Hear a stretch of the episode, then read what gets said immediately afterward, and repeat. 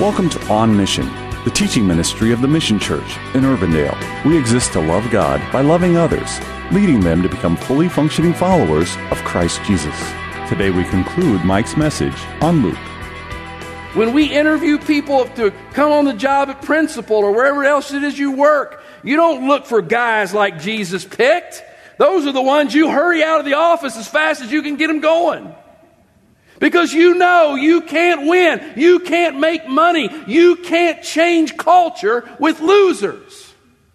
Yet through dependent prayer, Jesus confidently and authoritatively picked 12 top losers. Why? Because he knew as they labored in their apostleship that their inability would highlight God's ability working through them so that the praise would be God's alone for doing the impossible with the impossible. Only one with the authority Jesus possessed would dare make such low lying fruit the foundation of his eternal kingdom. But that is exactly what he did. It's exactly what he did. Leads me to truth point number two. This is one I, I really hope will just be in your mind and you won't forget it anytime soon that Jesus has no need for the self confident, the self improved, the self promoting to build his kingdom. He uses humble, shaky, least likely people to carry his message, to train his workers, and to build his kingdom. And if you doubt that, all you must do is look up here because I'm one of those. No matter how much I may have you buffaloed by a great exterior and handsome face and a nice patriotic shirt, I, am just, I'm, I'm, I am the shaky, least likely. And if you knew my history, you'd know that. But that's who Jesus selects. Well, we move to verses 17 through 19 and the sufficiency of Jesus' authority. And when we think of the word authority, I just want to make sure that you understand what we're talking about. The word authority speaks of power, of command, of control, of mastery, of dominance, of dominion, of rule, of sovereignty, of supremacy. And authority identifies one's right to enforce their vision of how things ought to be and to expend the resources to make it happen. That's what authority means. When I was in the military and I was working for colonels, uh, and they're just one step below a general, they had a lot of authority. And working with them on a, a, closed installation, they had the authority, which means they had the right to make things be the way they interpreted they should be. They didn't have to ask me, they didn't need my opinion, they didn't need my consent. They had the authority. They had the command. And not only did they have the right to make things be the way they thought they should be, they also had the right to spend the resources to make it happen. And that's Jesus. Scripture tells us that one day Jesus is coming again. And when he does, he will exercise his authority over all creation, and he will manifest his vision of how things ought to be. You realize that's happening, that's coming?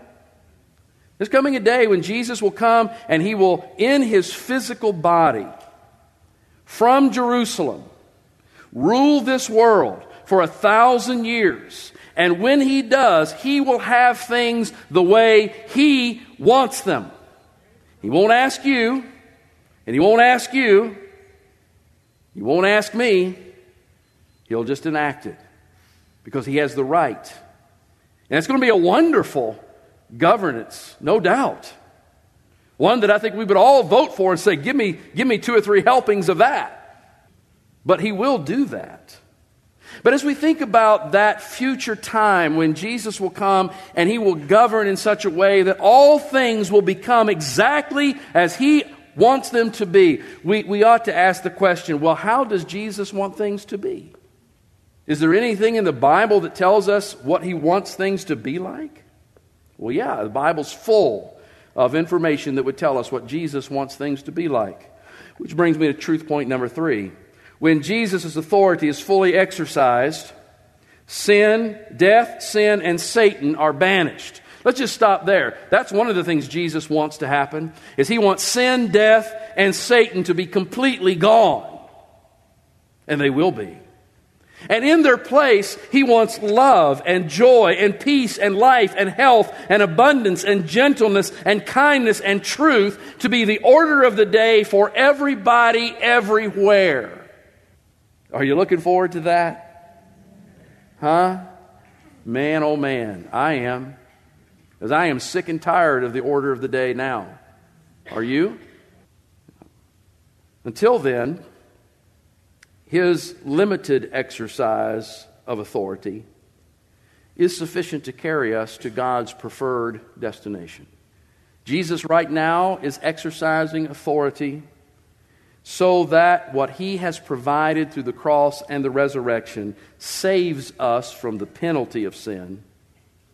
It is saving us from the power of sin and will ultimately deliver us from the presence of sin eternally. That's where we're at right now. There's a better day coming. So, with all that said, what, if any, present day takeaways are there from this passage? What, if any, things can we gain from this that would impact us in the here and now? Well, I find three. And the first one is this I find the absolute necessity of personal and corporate prayer. That can be applied right now. We see how Jesus, God's Son, spent the night in prayer before making an important kingdom decision or exercising kingdom action. Now, if Jesus depended on prayer, if he depended on a prayer connection to live his life aligned with the will of the Father, how much more do we, his disciples, need it? Let's just stop there. I think I'm a little bit ahead on time, so I got a little time to slow it down.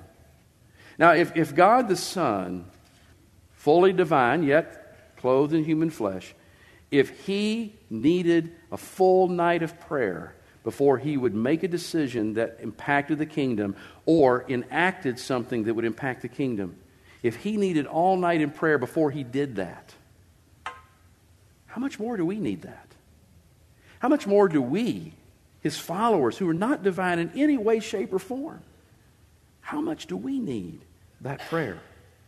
You know, I'm convinced that the absolute necessity of prayer is revealed through the battle that wages within us to neglect regular personal and corporate times of prayer. Does anybody else have that battle waging within you? My hand is up. You, none of you do?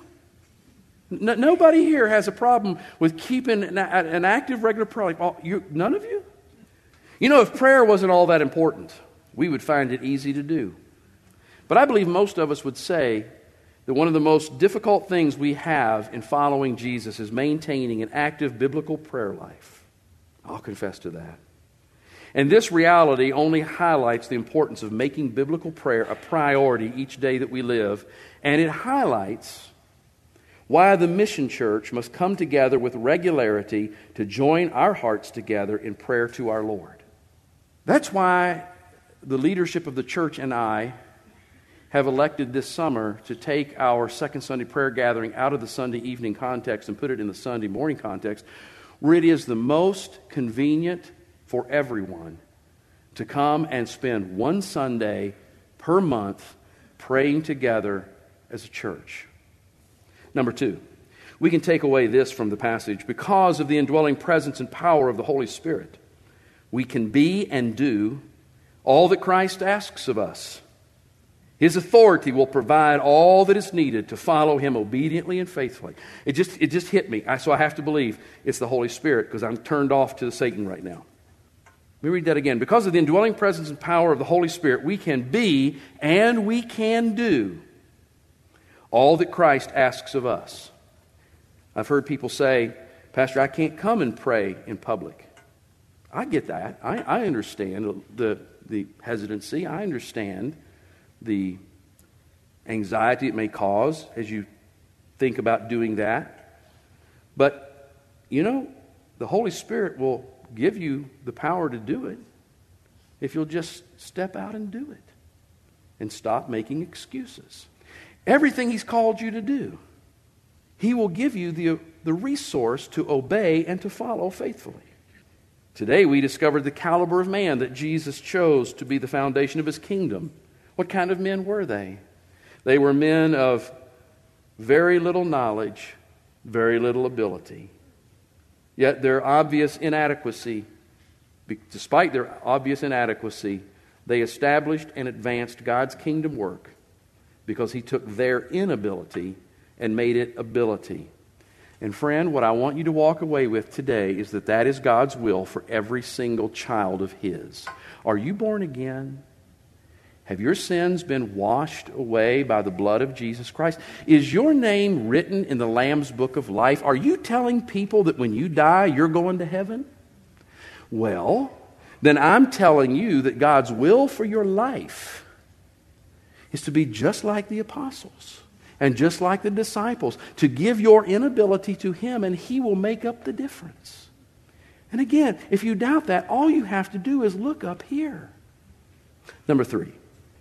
There is no need, no failure, no fear, no inadequacy that cannot be overcome by the authority of Christ as he brings his kingdom power to bear in our lives. Now, for some folks, when they hear that, they, they, they may misinterpret that I'm talking about a promise of perfect health, wealth, and happiness in this world. And that's not at all what I'm talking about. That's, that's not Jesus' promise. But his promise is that he will walk through us, he will walk with us through the fire, that he will strengthen us to endure and to be transformed to a more accurate likeness of himself. Jesus clearly tells us, the word clearly tells us to expect trouble and trial and difficulty in this world. And that's not just for unbelievers, that's for believers too. But what the believer has that the unbeliever doesn't have is the personal presence of God in their life, and he'll walk through the fire with you. It won't make it any less uncomfortable, but it will make it endurable, and it will have its way in transforming your life. So we find Jesus' authority manifested in many ways in creation, but none is more important to us than his authority over sin, death, and Satan. And that authority has been earned through the redeeming work of the cross and the resurrection. And so I look to you today and I say, have you come under that authority? Have you come under the authority of Jesus Christ as Savior? Has His blood washed away your sins? Has His resurrection empowered you to become more than you were before you were saved? Have you turned from self and from sin to embrace Jesus as the one and only Savior, following Him by faith as Lord of your life? Today, the call goes out to humble yourself to confess your sin, and to receive His grace and submit to His leadership as His power transforms your life. This is On Mission. The Mission Church is located at 12001 Ridgemont Drive in Urbandale. To learn more about our ministry, visit our website at themissiondsm.org or call us at 515 255 2122. We gather for worship each Sunday at 10 a.m. We would be honored for you to join us. Have a blessed day, and thank you for listening to On Mission.